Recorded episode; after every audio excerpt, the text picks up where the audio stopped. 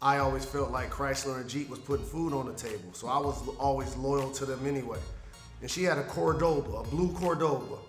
And I used to sit in the back seat. And one day I moved the mat and you could see the ground. Wow. Fred Flintstone Fred- style. And I used to be like, so she'll stop at a light, I touch the ground. Welcome to Kneading Dough, the podcast presented by Uninterrupted and Chase. I'm your host, Andrew Hawkins, aka Hawk. This is season three of Kneading Dough, and on this show, Uninterrupted CEO Maverick Carter sits down with championship level athletes and they discuss the financial lessons they've learned in their professional and personal lives. And this is where I come in. As a former NFL wide receiver and your host, I'm here to give you my personal perspective on how the lessons you're going to hear translate to you in your life. Now, before we start this conversation, featuring the Fab Five's Jalen Rose, this show is brought to you by Uninterrupted and Chase.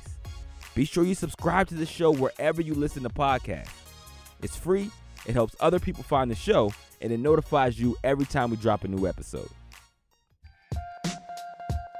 And now I am honored to introduce the legendary Jalen Rose. Although he probably needs no introduction, here's what you got to know about Jalen. He comes from an impressive 13 year NBA basketball career that started in the mid 90s. He was named a McDonald's All American in high school. He made two NCAA Final Four appearances at Michigan, and he won Most Improved Player while in the NBA. Nowadays, he's one of the most popular media personalities in the country at ESPN.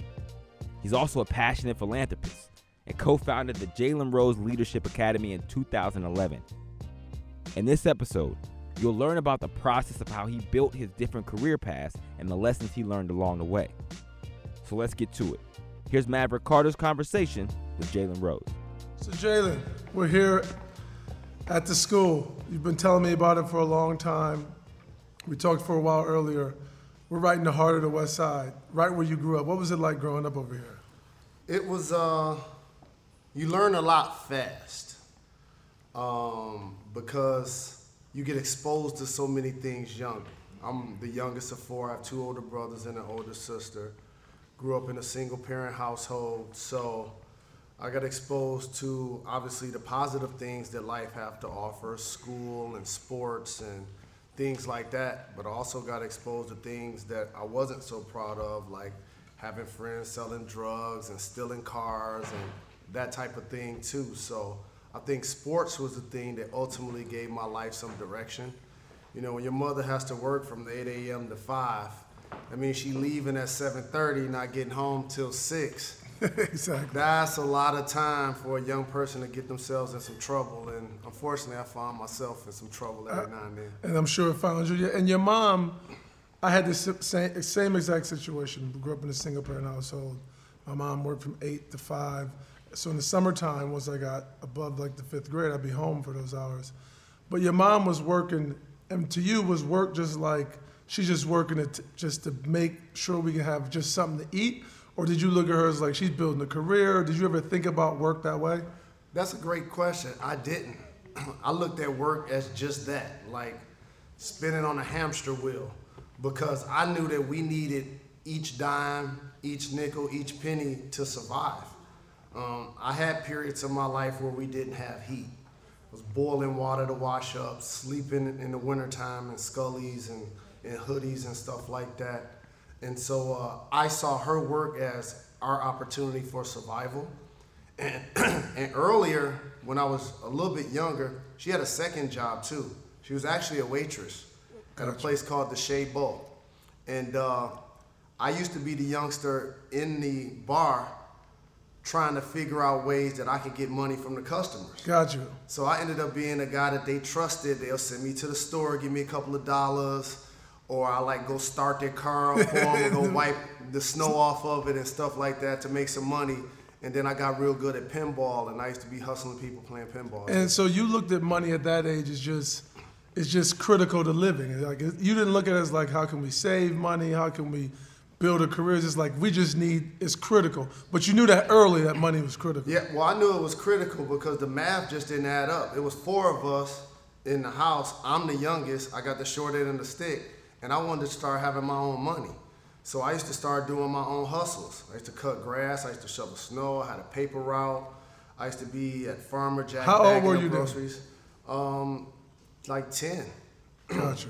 at Farmer Jack bagging up people groceries, um, doing whatever I could to try to contribute because it get it gets frustrating for your parent when your son or daughter continues to ask you for money and the answer continues to be I don't have it. Yep. And then at some point I knew in my head it don't matter how many times that I asked, she doesn't have it. Exactly. And and I just thought about this the other day because I had a, a, a time when my youngest daughter Gracie was real small.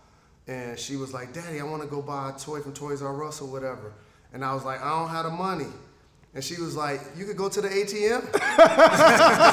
you know? She know already, Yeah, yeah. exactly. Like you could go to the ATM. So it, it was just a different mind state, no doubt. And think about that to your point about your daughter's life versus your life. You learned about managing money and dealing with money at a very young age, but for a whole different reason. When you were earning that money at that age, what were you doing with it?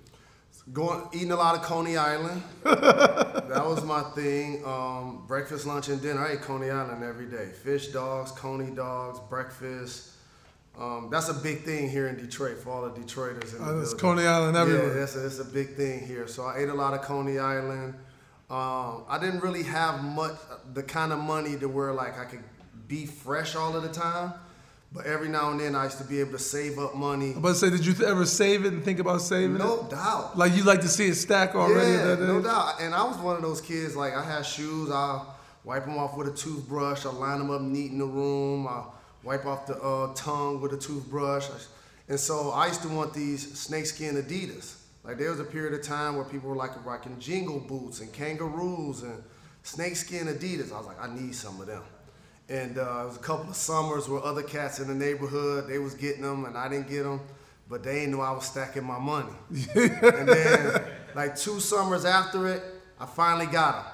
And initially I wanted to get them in Michigan colors, and you'll like this part. And so I walk in, and the only ones they had were gray and white. As And they should. And there's a picture of me right now online with those shoes and an Ohio State starter. Because I got an Ohio State starter. You know, the shoes make the outfit. Of course, you got to start with the shoes, Exactly. then you build the whole outfit. Correct. Lay the shoes out there, Yes. like, okay, what shirt? No oh, doubt. I got to put that jacket Correct. with those shoes. Correct. And then it was trying to get money for, for basketball shoes. So it was like, at time, how could I get some Patrick Ewing Adidas or the Ralph Sampson Pumas? Um, and so like my hustles were really what allowed me to be able to do it because I can't keep going to my mother asking her for stuff all the time when I know. First off, my mother, Jeannie Rose, worked 20 years at Chrysler. She was a key puncher. And so that's why I'm really happy that we have a relationship with Jeep because I always felt like Chrysler and Jeep was putting food on the table. So I was always loyal to them anyway. And she had a Cordoba, a blue Cordoba. And I used to sit in the back seat. And one day I moved the mat and you could see the ground. Wow. Fred Flintstone Fred-. And I used to be like, so she'll stop at a light, I'll touch the ground. you know, like little stupid stuff or whatever. But like that that became my motivation. Like my mother's working really hard. She doesn't have it. You know, I gotta figure out a way to contribute. And then from growing up, you obviously went to school, as we talked at Southwestern, grew up right here in the west side of Detroit. Then you went to school in Ann Arbor. But the thing I was always curious about, Ann Arbor geographically is very close to here, right? How- Correct. How, far is Ann 30 Arbor? minutes, 35 minutes. But as a kid, if you're from the west side of Detroit, the hood in Detroit, do you ever go to Ann Arbor for anything? Never. I'm gonna tell you the first time. This is so ghetto. I'm gonna tell you the first time we we we were pra- so that's why I love I love sports for so many reasons. Encourage young people to play all of the time for the life skills, the sacrifices, the discipline that come with it. But it was the first thing that got us out of the neighborhood. And Detroit's a really segregated city. When I grew up, it was like 95% or so black. And one of our A, my AAU coach, Curtis Hervey, who helps out with JRLA still to this day. The team we played on was called the Super Friends. And he used to do a good job of getting us out of the neighborhood. And one time we practiced at Country Day. And I'll never forget. It was like a road trip. I mean, we was like stopping and getting like sandwiches and stuff. But it was like it was, You like oh you felt you felt like you was going to, to L.A. or yeah, something. exactly. yeah. It was a road trip. It was a Like, road trip. We stopped and getting Faygo pops, and, like everything. And we was driving along like a side road, and I looked to the left, and there was people jet skiing. I'm like, I'm like, yo, people jet skiing in Detroit, like, yo. And, and by the way, like this is the Great Lakes state. Like Of course. water everywhere. The reason Detroit exists is because of like so, Correct. yeah. And so I I didn't know that that lifestyle was happening 15, 20, 30 minutes away from me. You had no idea. But when I seen it, I was like, I need that. And did you and did, at that moment did you connect basketball with money? Like, oh, basketball equals money. Well, yes, because my father was the number one pick in the 1967 draft, Jimmy Walker. But I never met him. So in my head, I was always going to the league. In And- my head. And so I remember like writing Dr. J on my school papers and stuff like that. Like I always envisioned that I was gonna be in the league. And so I kind of live my life like I know I have a secret that everybody else doesn't know. And did you and was it because you wanted that dream of having the NBA logo across your chest, or you wanted to make money, or both? it, it was three reasons. One, I wanted to take care of my mother. Like, I for, for real wanted to take care of my mother. Like, it's a long, like, you don't realize when you're growing up, but K through 12, that's a long time. Yes. That's a really long time. And just watching what my mother dealt with and the sacrifices she had to make, I wanted to, number one, take care of her. The other thing I wanted to do is I wanted to move out of the hood. I was like, if I get a chance, like I'm gonna lift my family, I'm gonna change the dynamic, I'm gonna change the game, like I'm gonna leave the hood and be able to give back to it. And the other thing is I wanted to be fresh. Of course. Like people used to be teasing me. Go to school with patches in your pants, holes in your socks. You know, like certain times where you know you playing basketball, you know you got dirty drawers on. You like I ain't about to change. You know what I'm saying? I ain't taking Exactly. off my socks. people gonna I got clown holes. me. Yeah, people gonna clown me. So I, that, that those were my main things that motivated me more than actually the love of the game and chasing Yeah, my dream and all of that type of stuff. You know, I always talk about that when you grow up in the hood. It's like that thing of people making fun of you is just it's it's funny to think about because we're all in the hood, but it's like a dynamic that like I'm in the hood, but my socks don't got holes.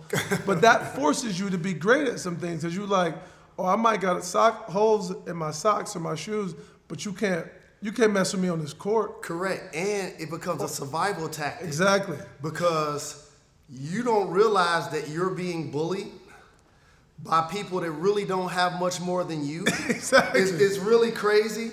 But at the same time, you know who you can clap back at and who you need to leave alone. Exactly. So there's certain people that's bullying you and they can just bully you because they might fight you, beat you up, or kill you. Of course. And then it's the other people that's like, all right, well, let's play some basketball then. And then let's see. Yeah. Yeah. And So it, Or it- let's rap, or let's Yeah, correct. And that's Break how dance. let's break dance. That the other one. That's how great comedians get Yup. made because they can. They the guy you know. Oh, I ain't gonna mess with him because he come back too fast. Correct. Correct. Exactly. And breakdancing was a big thing we did. Of course, of course. So then, you basketball takes you to Ann Arbor. It's 30 minutes, but you had never been there. What was it like when you first got there as a freshman and showed up on campus? Man, it was like it was it was crazy because like I took a couple of visits. Like back then, I don't know if they changed the rule, but you could take like four or five visits. And like just being a local kid, you only want to visit the schools and fall in love with the squads that you see hometown people balling at. Yeah. And so Michigan actually wasn't my first choice. If you'd have known me in high school, you'd think I was going to Syracuse. Love because DC used to bring home gear, Hunt used to bring her. like I was rocking their gear. Of course. That's why when I got to college, we got together and Jimmy would tell you, he was like, we ain't wearing no small shorts. like, because everybody got a little longer and longer. You know them Vegas teams and Georgetown Everybody teams got a little Illinois. longer, yeah. So we like, we just gonna take it there. And so getting to Ann Arbor, the best thing that happened for me is that I wasn't like considered the best player on the team. I wasn't like I had to come lift the squad because I was a member of the Fab Five. Of course. And I wore number five because I was the fifth person to sign his letter of intent. Wow. So as you see players in this free agency thing, and Bron and them did it in Miami, I waited till everybody signed first. I'm like, I'm gonna come, But let me I need, see. I need to make sure y'all sign first, Of because you know guys change their mind and get flipped all the time. Of course. Now, do you remember the first time you heard somebody call y'all the Fab Five? I and do you remember what it, who it was and what you felt? We hated it. Really? You know why? You know why I personally hate it? Because I love Fab Five Freddy. Oh yeah, of course. So you like we biting Fab Five? I'm like, we biting Fab Five Freddy. We like, can't we do can't, that. We can't be doing it. That's my man. I love Yo! MTV Raps. Like he's he's cool. He's fresh. Yeah. Like And, and so that's funny. You heard it. You hated it, but it just stuck. Nothing y'all could do, right? we caught ourselves five times. We tried to fight it. Y'all tried to fight it. We tried to fight it. We was like, don't call us the Fab Five. Nothing you could do there. And then when you got to college, obviously the Fab Five just blew up. I always tell people, for me, that's my favorite team ever. I remember watching all those games. But when you were there going through that, you guys become big. You you're winning. You're doing that. Did you guys ever think about then that we should be getting paid to play? Obviously, you guys wore the shirts. So th- that's what makes this crazy. And so if you go back to the childhood part that we just discussed, it was one thing for me to be hustling and cutting grass and shoveling snow and carrying bags and having a paper route to get money. But now I'm in college, I see money. It was the first time I got exposed to it. Yes. I got exposed to money. I'm like, a jersey costs, I'm like, that's a hundred dollars. I'm like, them, shoes that we wearing cost two hundred dollars. And then we go to, I think Chicago. We get a chance to tour the Nike store. Jam will tell you, we walking through there, we all happy, we feeling ourselves, people talking to us and asking us for autographs, taking pictures. And we walked past a display, it said Fab Five Nikes.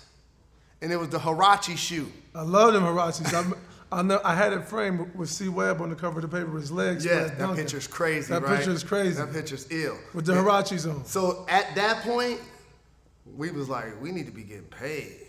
Some, cause somebody's getting paid. We need to be it, like. So we were like, let, let me get this right. So we're not getting paid to play ball, but we see that we're selling products more than the other student athletes around the country. Yes. And right before my freshman year, I think it was Eric Riley, myself, and I forget the third person. We actually had an appearance where we showed up at a basketball camp and we were supposed to get paid for doing the camp. And I'll never forget this. I was so happy. I was like, yeah, I'm about to get paid. It was $2,000. So yeah, I'm gonna get paid. And so we do it the two hours in. So you know I'm kind of looking around like, all right, I'm gonna take a couple extra pictures. All right, I'm gonna, all right, I'm gonna chill. And then the dude came up and gave me a check. And the crazy, I know this sounds ignorant, but I was looking at it like it was in Chinese. I'm like, what am I gonna do with this? Like I don't even have a bank account. What am I supposed to do? You What- think he gonna give you two thousand dollars? I thought I was gonna get some cash. Of course. You know what I mean? I'm looking like, what am I supposed to do with this? And I'm arguing with the dude. We get into an argument. We get in trouble for doing the appearance.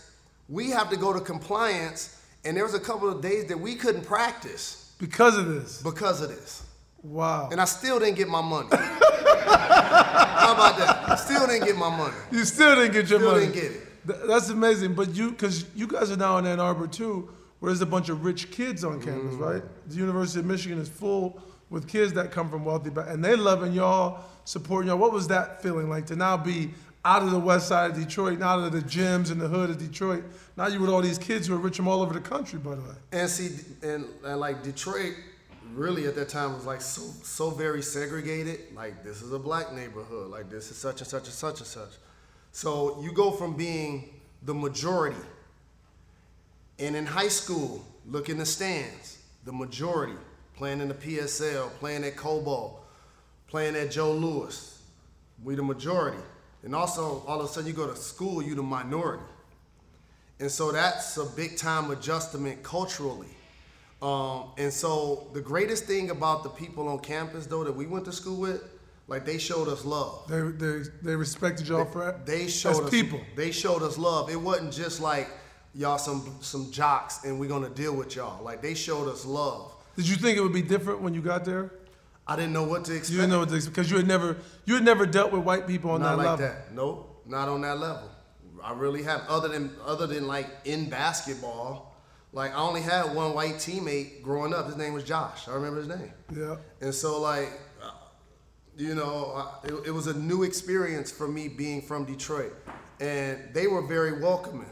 So it was like little stuff like, "What you doing with that Hennessy? Let me turn you into this Jägermeister." you know, like like little stuff like, "Oh, okay." Like, okay, I like that. you know? Exactly. Like, like going to the frat houses and see And how they live. I was gonna ask you, and because you were so close on weekends, did you find yourself coming back to Detroit, or did you actually stay in Ann Arbor and hang and make yourself a part of the, the college community? Because you could have just came back to all the people you knew every weekend. I thought I was gonna do that.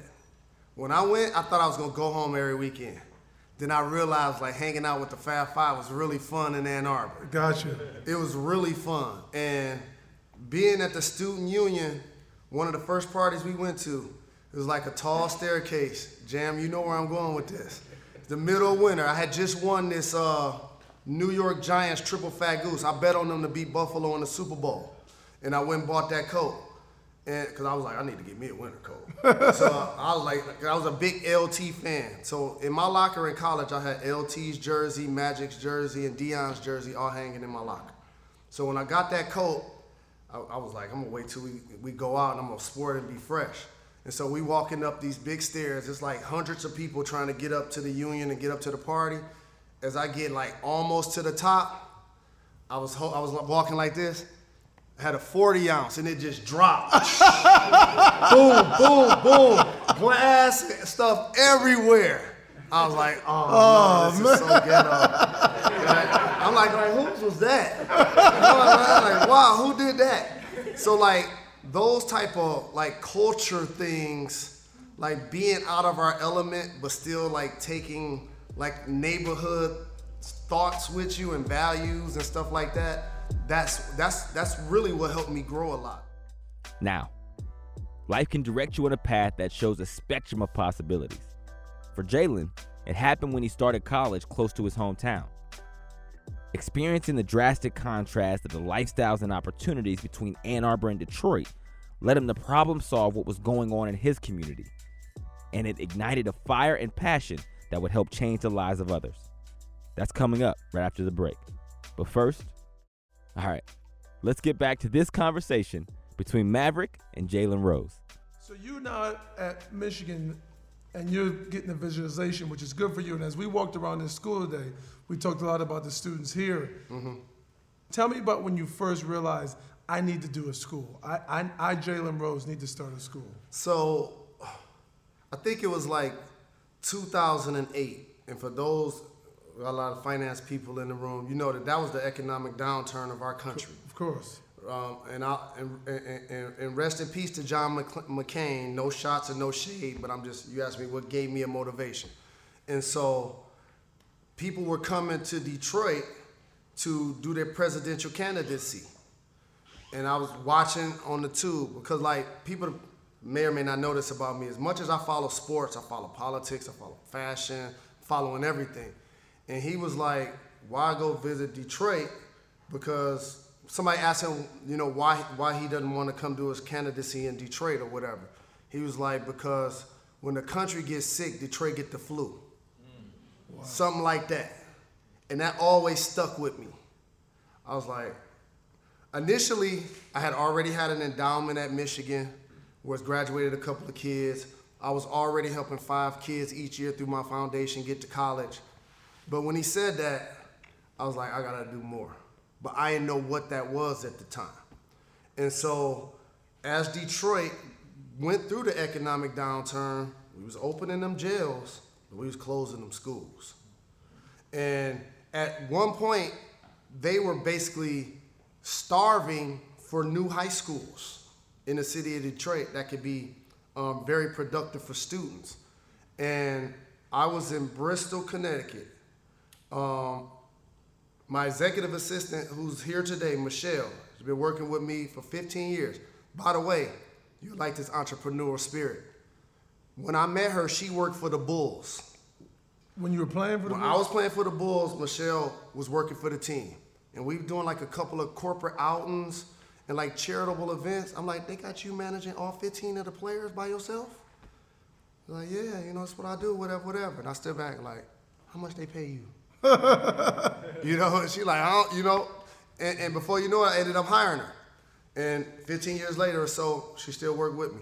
And so I was in Bristol, and I was doing NBA tonight, and I'll never forget because the show didn't come on till like two in the morning. We had like a four or five o'clock meeting. The game started seven, whatever. We on the phone talking, and we were talking about like how to do more with education and whatever. And she was like sending me some articles about like the charter school movement and how you know we had the potential to possibly open up a school in Detroit. Would I want to do it? I was like, nah, mm-mm, I don't want to do it. It sounded like too much work. I was like, no, me, school, oh, no, no, no. like, no. Because if you think about it, if you go to a sporting event, you see how passionate parents are about their kids and playing the sport. Well, in education is that time 100. Yeah. And I was like, whoa, that's a lot of pressure. I don't know if I want to do it. And her and the co-founder of the school, um, they continued to encourage me to do it. A gentleman named Mick Coster put us together. I was influenced in high school.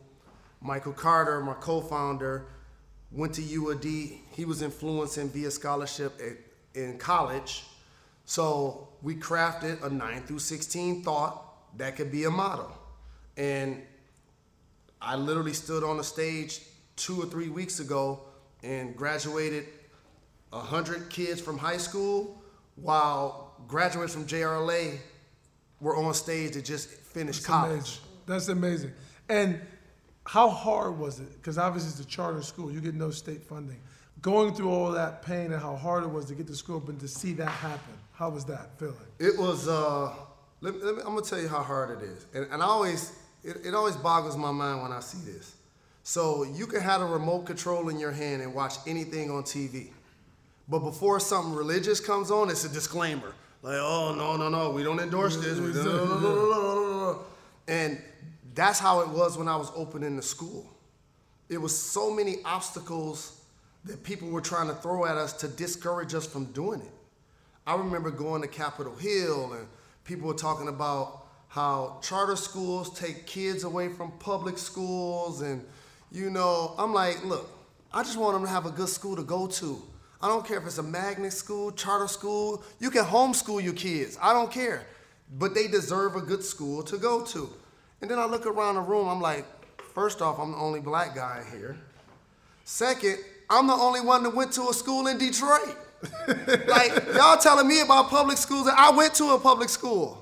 So I'm like, all right, I see what this is gonna be. I'm gonna have to, I'm gonna have to. This is gonna be a fight. Yeah. I, I, in my head, that's how I took it. This is gonna be a fight. And how has that changed you as Jalen Rose, the, the person, the individual, going through that fight and seeing your kids graduate in college and at JRLI? It's rewarding. It really is. The first graduation, and I'm not much of a crier. I'm not saying it because I think it's cute or cool or whatever, but like I shed a couple of tears at the graduation because I just thought about the impact. And you see, the families are so enthusiastic about it. Like, you have to at least check out one of our graduations. I, I did, it's like it's like a concert. it really is. It's like your favorite artist at Chene Park.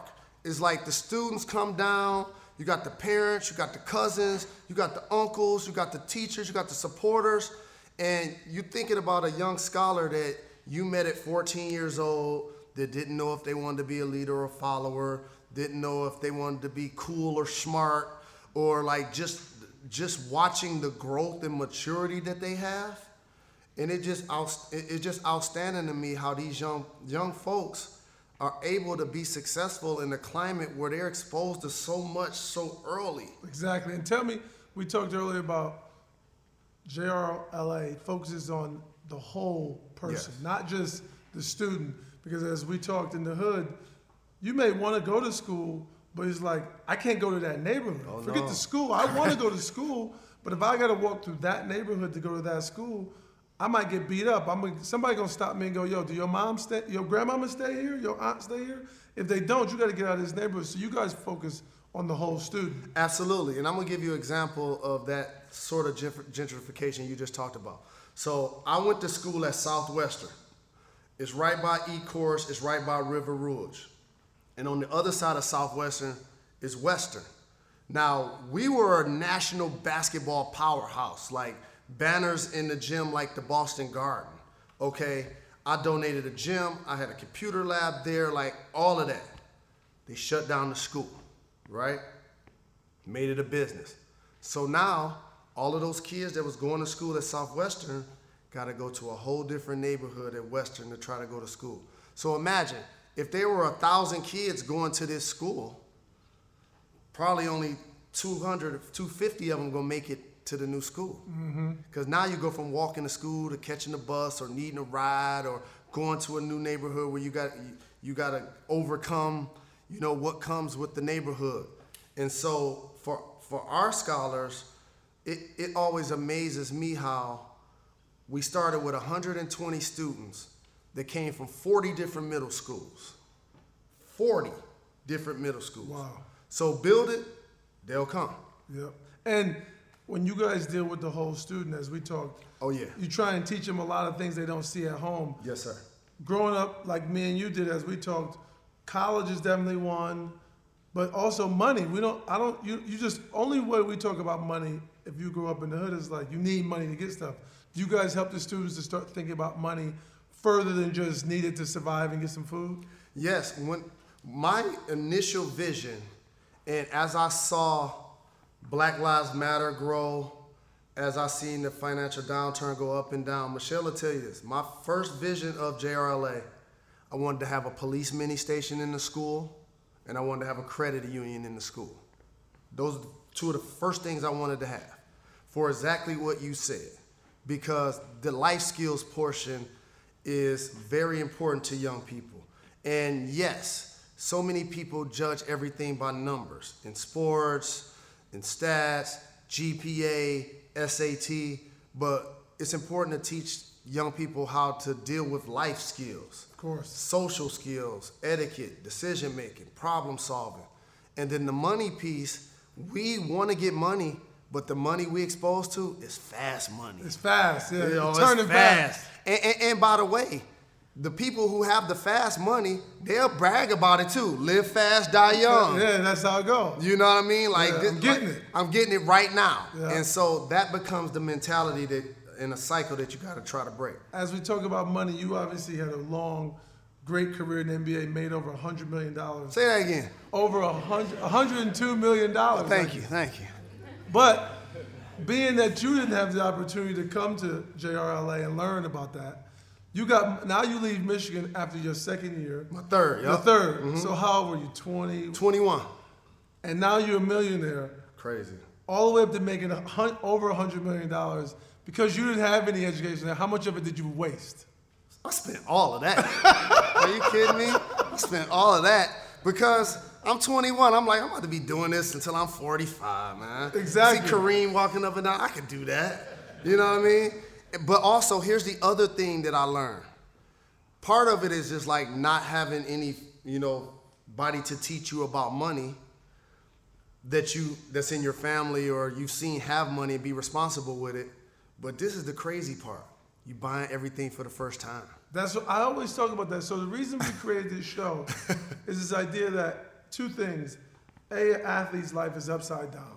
You've actually had the opportunity now to be post career and building a whole new career. Most athletes don't get that.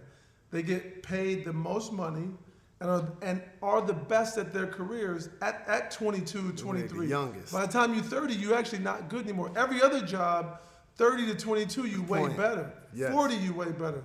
It's upside down. And I always talk about if you come from a family that doesn't have money, I'm glad you. you got to buy everything for the first time. Yeah. From your shoes, your clothes, to your house, your mom's house, your car, on that first contract. No doubt, and stupid dreams that you have. Like, I, one of my motivations, I was like, if I get to the league, I'm gonna have a jacuzzi tub. I'm gonna fill it up with 40 ounces. You know what I mean? It's gonna be like the G Thing video. You know what I'm saying? We're gonna have girls, we're gonna have the bikinis, we're gonna do all of that. So when I first got drafted, like four or five of my homeboys lived with me. Of course. No doubt about it. Like we all going to Denver. Like I ain't, we going. Yeah. And so I'm glad you brought up and, and elaborated on the buying of things for the first time. So there's an irresponsible part, but let me tell you the responsible part about buying things for the first time. You you're trying to take care of your mom that did so much for you, or your, your, your siblings, trying to help them out, trying to help out your family and friends. Because it's one thing for you to be paid, but it don't mean as much if everybody else broke. And what it, creates a unique rub of I can't ride down the block in my new Benz, really, because while everybody loves me, eventually it's gonna be like, uh, he know I don't got a car. You know why he don't help me get a vehicle? Or it go from celebrating you come down the block to oh I'm gonna rob him. Of course, fast. Right. And, and, and so so that dynamic happens, and then not knowing what really makes you happy. It's like I'll buy the car, but then you got to get the big rims. You got to get the big tires. You got to get the loud music. Yeah. And people, you realize they was overcharging us. Of course, that of course. That's a good question. What lessons did you learn, especially like to your point, leaving Michigan? You, you just think I'm gonna be an NBA player. I'm gonna have millions of dollars, millions, but millions of dollars has no context when you're 21 or 22 and you never had None. money. So what lessons did you learn going through that? First lesson, taxes. Yes. Like, oh, the world think I got 10 million, but I really got five. exactly. That's the first thing. And people quick to count your money. Uh, uh, absolutely. Oh man, as soon as the number come out, oh the ten million dollar man. oh here he come. Oh I know he buying. And it's it's tough for you to be in. You go from being a part of the crew, a part of the family, to the breadwinner Of course. and the leader Yeah. in a lot of ways. Decision maker. Because each person is coming to you and telling you their problems Yep. and how your money can help them. Yep. And by the way, how their idea can get both of y'all rich. Exactly. Right. Exactly. Both of them make a lot. And so that first contract goes like this. Quit. And it ain't just me. I would say now that they make a lot more money and there's a lot more awareness, this doesn't happen. But I would say pre 2000, that was probably like 50% of the players. Yeah, the old NBA was everybody. you, that, that first contract, gone. so when were you able to start saving on the second? Second contract. I remember thinking when I get this, I ain't giving nobody nothing. Nothing. I'm you. You like I'm gonna save it all. Yeah. Did you even have an idea what you were saving for? Or just like I'm gonna save it. for to change to change like the dynamics of my family to try to have a legacy of me growing up in the city and my kids growing up in the suburbs me going to public school my kids going to private school that's why i think i'm i'm like so balanced with this school because I got a chance to I get a chance to live all sides. I went to a public school, my kids go to a private school. Charter school is like the middle. So that's like we call it bridging the education gap. Private school, $30,000 a year. K through 12, that's what like a $460,000 investment. You know, $8,000 a year, K through 12, you know, whatever. So now you're trying to make sure those kids can compete in the same collegiate classroom and then compete for the same job. Because the disappointing thing about our country is that the quality of your education is de- determined by your zip code. Exactly. And that's why they have restrictions on where you can go to school and school like like students in Detroit for public school in, in this district or zone or whatever get seventy eight hundred dollars. But in like West Bloomfield public school, those kids get like fourteen thousand five hundred. And then if you're gonna put your kid in country day, that's like forty thousand dollars a year. Exactly. So you got a kid.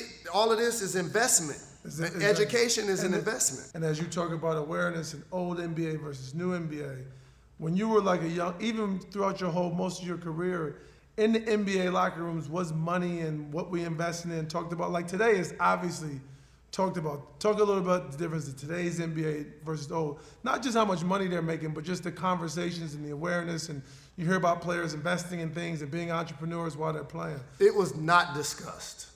Nothing. Rare, rarely. Like players nowadays have a level of exposure to entrepreneurship that we just didn't have. And that's why I give them so much credit. They're so much smarter than we are, a lot more disciplined than we are, a lot more aware than we are. We were talking about how to spend the money and have fun with the money.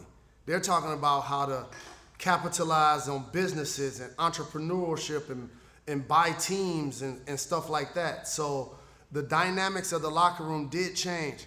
And I, I remember being, uh, I was playing, uh, I was playing in Chicago, and I remember being on the bus. And at that time, like I was having a business manager, and I was, you know, inve- doing a lot of investments and whatnot.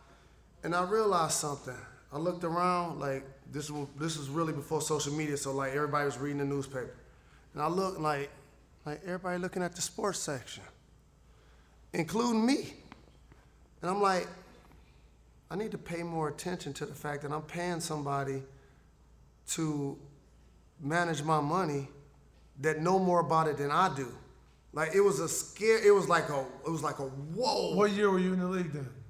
I was like, uh, I was maybe I want to say like my eighth or ninth So you had year. been making, you had already made a lot of money at that point. Right. It was, I was like, I was like in my like third year of like really making money that I was proud of, type of thing, and it hit me like, yeah, it's great to be able to pay somebody to manage my money, but it's even better for me to be able to manage my money. Of course. So I started to make sure that I started to buy things that were tangible to me. Like, I know how much this art costs. I know how much this property costs. So now, and the other thing I started to think about, and I just had my daughter, my oldest daughter. When you leave things to people, they won't necessarily have the sophistication of managing it that you had earning it. Of course. So in my head, it's like, all right, you can follow this math. Hey, that place cost $2 million in 2004. Well, now in 2014, it's worth $4 million. You can't really mess that up. Of course. Yeah, exactly. You know what I mean? It's appreciated. Yeah, but if you like passing somebody a big time portfolio, a paper stack this high, it's like, whoa, what do I do with this? Of course. And then that's why you see so many people who've hit the lottery, like 75% end up broke. Or even you see people who didn't have generational wealth, somebody hits it, and then they unfortunately pass away, and then the family goes back into that same cycle. It's- It's really, it's really, it's really a scary proposition. Education is an investment, not just for learning new skills, but learning how to navigate the world and, in general, being able to break away from the cycles of poverty. Just like having an invested coach, having invested teachers and mentors throughout our lives, whether it's academic and sports or financial management, it makes an impact. I've always viewed my opportunity as a professional athlete as an opportunity to affect people's lives. I mean, obviously, there's the value of entertainment that pro sports brings to people, but I'm talking about in my community. And when I finally made the big stage, I realized that the impact that pro athletes can have was even bigger than I thought. I can remember one year my teammate Miles Austin and I decided to donate a computer lab to an inner city Cleveland school that didn't have one. And we just felt good about being in the position to help. But years later, I randomly ran into the principal of that school, and she met me with tears in her eyes, explaining how over the years since we made the donation, how the entire school's test scores had dramatically improved. Now, I didn't realize it, but the reason was the majority of the kids in that school didn't have a computer at home. And that the school realized after the donation that the low test scores that they had as a school were the result of the kids not knowing how to use the technology. It was a prime example to me about how far just leveling the playing field could go in a kid's life. All right, let's circle back to this interview featuring Jalen Rose. And you started, you actually started thinking about your post career while you were playing. I did. What made you think about broadcasting? Was it just another way to earn money, or was it what made you start thinking about broadcasting? Well, communications was my major in college. Radio, TV, film. I always talked a lot. I always loved the game. I always thought I was smarter than everybody else. I always thought I had game. I always thought I was witty. I, I, I, I was the kid that when you were playing Madden or you playing NBA Live or whatever, and there's three or four TVs in the dorm or in the, the apartment once I got to the league, when you lose, you can't just be on the side sleep and doing all that. You got to commentate the next game. of course, game yeah. you know so that type of thing and so with it being my major in college, I was in the league playing in Indiana, make it to the finals in 2000, all good. Get traded to the Bulls February of that year, they got nine wins. I'm like, we ain't going to playoffs. we ain't going to playoffs. So I just did an interview with BET Mad Sports at the time. And I reached back out to the contact. I think it was Lakers and New Jersey Nets Wow. playing in the finals. And I had a, I, I pitched them an idea to let me cover the finals for them. I was like, I got a place in LA. You don't have to fly me out there. You don't have to get me a credential. All you gotta do is send a camera. Cut, spice it. They liked it. They aired it. The next year, Stacy Garcia, who's here right now, John Ince, Charlie Ute, I pitched the idea to them. Best Damn Sports Show hired me while I was in the league To come work on this. to come work for them. So I was working with John Salley and Chris Rose. So from 2003 to 2007, I was a couple of years. I was averaging 20 points and working in the media. And were you thinking about it then as this is just a way to earn some extra money, or I'm forget the money, I'm setting something up long term? I'm like, I ain't Michael Jordan. I ain't Magic Johnson. I ain't gonna be able to choose when it's in. Of course. And when I'm done, Lee gonna be like, where is he now? Nobody's gonna care about where I am. I wanted to stay involved in the game. I wanted to be able to to, to, to be in the gym still. Exactly. When it ended. And what's the best? Is that the best part about getting paid to cover sports? No doubt. Being in you still gym. feel a part of it? I'm in the gym. Like so the bigger the game, like, yeah, during the regular season, you excited about the big games or whatever. But in the playoffs, I find myself like sweating and like paying attention intently to what's gonna happen. And the finals come, it's the biggest stage. So I always felt like I wanted to be on that stage. So from 2003 to 2007, I worked with Best Damn. I worked with uh, NFL Network, Top Rank Boxing. I covered the MTV wow. Movie Awards. I used to go on uh, cold, I mean cold pizza before it was first take. Like I was doing studio and sideline with TNT.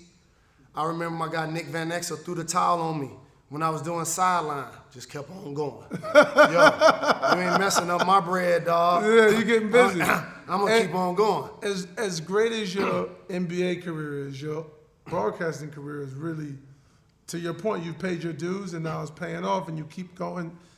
Do you think it's gonna be better than your NBA career if you just No measure doubt. them both? It already is. Do you think it already is? it already, it already is.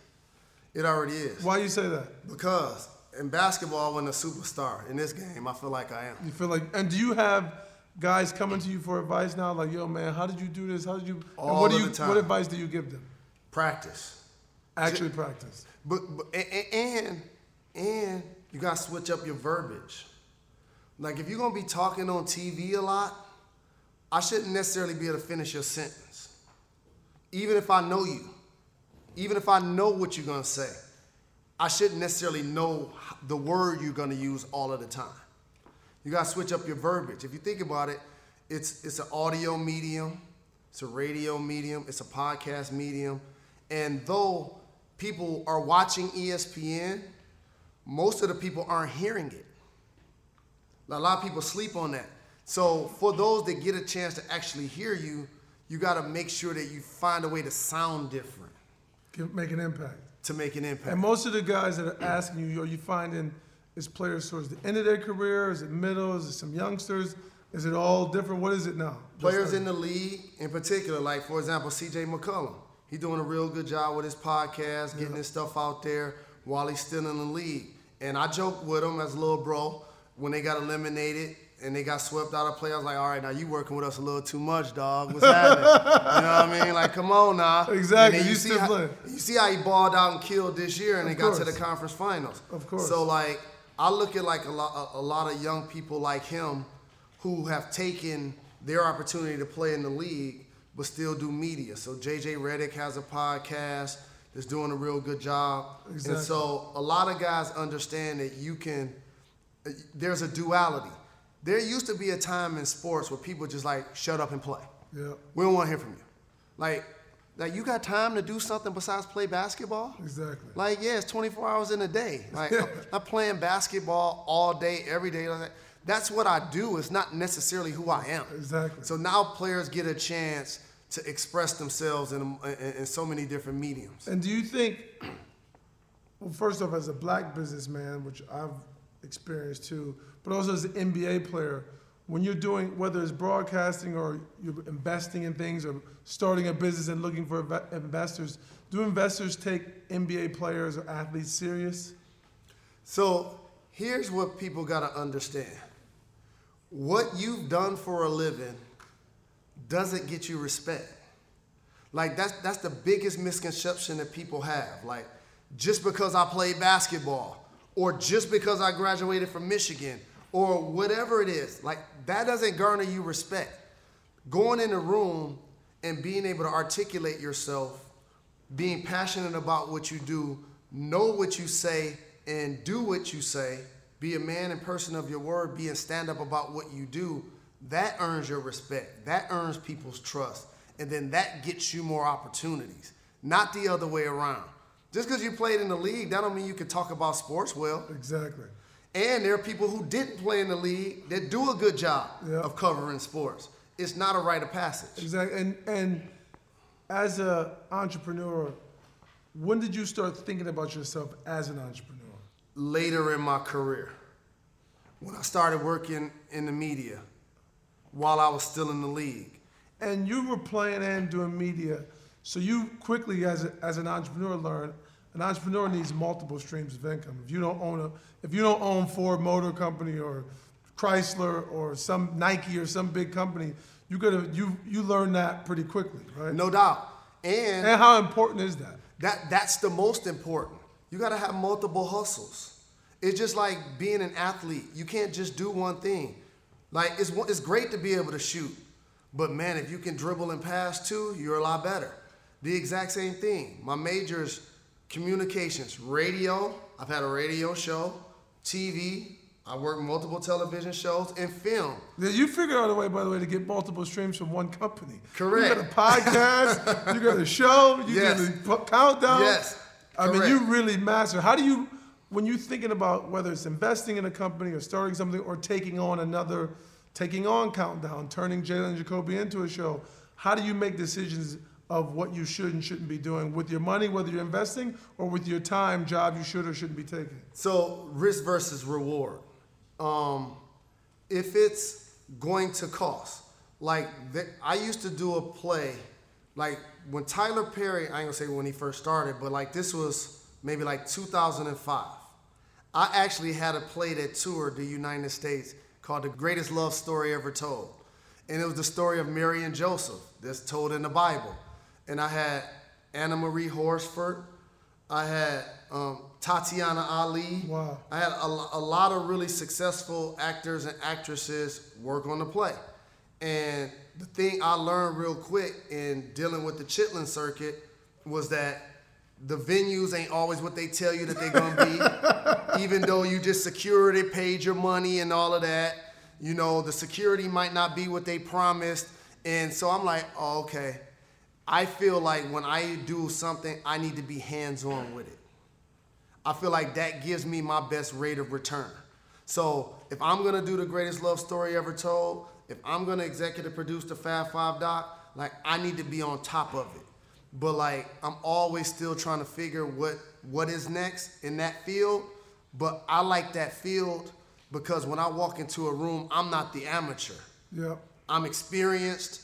I'm one of the experts. So it's different when you work operate from a position of power and knowledge versus when you're paying somebody for theirs.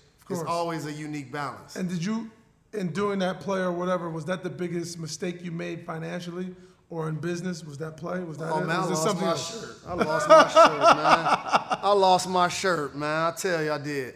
But it was fun. Going uh, into it, did you think, oh, I'm about to make a killing? Oh, I'm about to, I'm about to make to millions. kill 'em. Like I'm about to be Tyler Perry. I'm about to be Tyler Perry.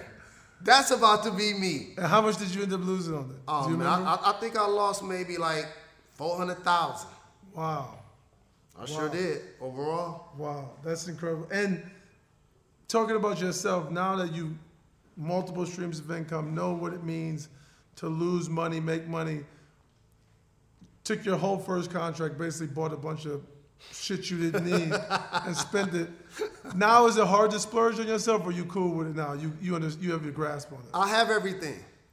I see what it feels like now if you make it to the league and your parents already got money. Yeah. Because just think about the dynamics of if you make it to the league, your parents already have their dream house. Your brothers and sisters already live in the suburbs. They already go to a good school. They already got a car when they were 16. Like, you don't have to take care of everybody. And so, like, now at this point in my life, I, I'm, I'm fortunate to have everything I want. Like, when you don't have money, you like, I want every necklace I can get. I want every bracelet I can get. And you know, there was an era where we was rocking three, Everyone- four bracelets, Exactly. four, five Five chains. chains. I was wearing three earrings. I was doing all of that. And so now, as you start to get a little bit older, it's like I'm, I'm really fortunate. Like I'm, I'm, I'm- fortunate where I live. I'm fortunate where I work. I have the clothes I want. So like my guilty pleasure of, of, of purchases is probably clothes Clothes, you love clothes. and suits. and No matter like what, you're buying clothes. Yeah. I see you're always fresh on. I try to be. Thank you. And, and, and paying for my barber. I'm sure he don't want to hear that. I know. And and I always talk about this too. Is some things like, no matter how much money you get, you remember being on the west side of Detroit, and there's certain habits that people just can't got, get out of. I call it the broke habit. Do you mm-hmm. have one? Like some a habit that you're just like, I remember being on the west side of Detroit. No matter how much money I get, I'm always gonna use coupons. I'm always gonna. Is there a habit for you? Like, is there something you always gonna do no matter how much you got? Yeah, I have a few of those. Um, I, I like to uh, do things on my own, like in my own space. So I know this sound crazy, but people be like, like so, like if I'm gonna cook, I like to go to the market. Like I, I don't need, I, I don't need enablers. You don't need a bunch of people doing stuff. For I you. don't need enablers. That's that's And that, that's number one. Number two, every now and then I just take a deep breath before I decide to buy something.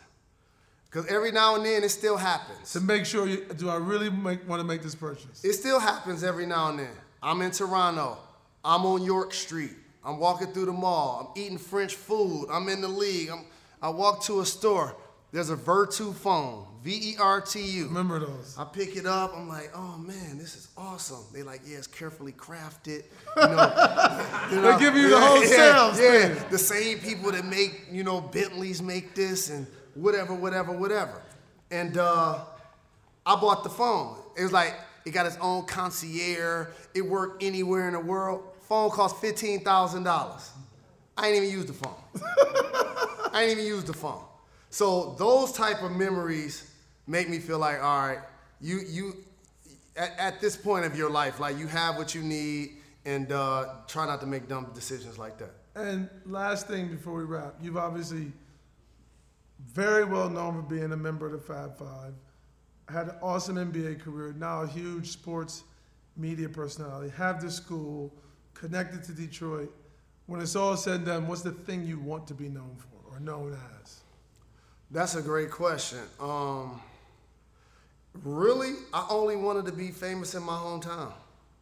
That kind of it's like I only want like winning a state championship in Detroit, winning the PSL in the city and state championship for me in, in Michigan is like winning five NBA championships. Wow. Like, if I had the key to the city, that would be more than me being like whatever job or position. Um, being being being from here and having the influence. And by the way, I got to bring up something too that I endured. I think it was September 2003. Um, I just thought about this story because I mentioned that uh, I mentioned Bentley. That September 2003, Beverly Hills, California, leaving a spot after the Sparks just won their first championship. I had a Cadillac truck, and I used to put all types of music in it and sounds and TVs and all of that, and it just kept having mechanical issues. And so I was driving a loaner Bentley, drop top, my homeboy Riz, you know, he from Detroit. We down like four flat tires.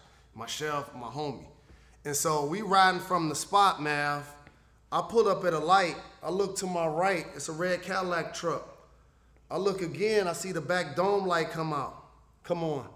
A dude sneaking from behind the car comes straight up with a nine millimeter, right? And I couldn't. And, and of course, you in that situation, you don't. I just remember him saying something, something, something about the mofo car. That's all I remember. And in my head, I don't know, I felt like he must have relaxed for a minute or something in my head.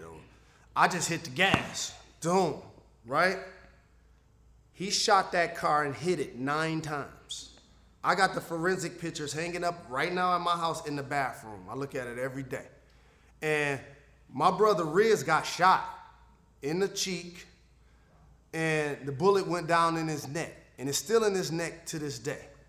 And I'm riding, we cross, we cross Sunset, and there's the 405, and I'm freaking out. My friend in the car shot. Um, I'm like, oh my God. I'm like, I'm gonna get you to the hospital, man. I got you, got you, got you. I'm like, oh my God. I'm like, I didn't leave Detroit to be in uh, Beverly Hills, you know what I mean, in Bel Air yeah. to get shot up, you know what I mean? Like, and so I'm, I'm, I'm scrambling. I, I get my phone. And I'm like, you know, I'm calling the uh, 911. I'm like, yo, I'm driving on Sunset. You know, my dog just got shot. Please tell me the closest hospital, whatever, whatever. They like hit a couple of lefts, hit a couple of rights, da da da. I turn, I look up, it's a veterinarian. I said, my dog. Oh. Send me to a vet. And I, I really, I was like, God, don't do this to me right now. And just, just like I looked up, and then all of a sudden, it's like the heavens open. I just seen like a big hospital. And so I hit a couple of lefts, hit a couple of rights, got him out, got him on the gurney, and he ended up being all right. So I wanted to bring that up because I thought about the 2 and I thought about Bentley, but it, but it goes back to your question about legacy. And I want to be somebody that's remembered for being more than a jock. That's all that mattered to me when I was growing that's up. All that you want to be more than an athlete. You more than a jock. Yeah. You know how it used to be. In high school, even, it was like, you know, yeah, you can play ball, but what else are you? Yeah. I'm like, I'm an honor roll student. Went to Michigan. I'm on the dean's list. I graduated from college. Like education has always been important to me. So being known as being more than a job and representing Detroit to the fullest, that's everything. Do you think now you're you're known more than just being Jalen Rose, the athlete, the basketball player? Yes, yes. And the cr- the crazy thing about being the founder of a charter high school, and I got to make sure I thank LeBron because a lot of people didn't know I had a school until he influenced the school. Yeah. People didn't even know. I, you, so I had people coming up to me like, "Yo, congratulations!" I didn't even know until I saw what LeBron did. So he took the movement and made it mainstream. Okay, so I was moonwalking in the hood, but then he came and he was Michael Jackson with it. you know what I'm saying? So, like, that level of exposure to what we're trying to do for our communities, that now drives other people to want to do it. So I have athletes calling me all the time, yo, how can I have a school? How can I give back to the community? And people care a lot more, they make a lot more, and that's what means everything to me.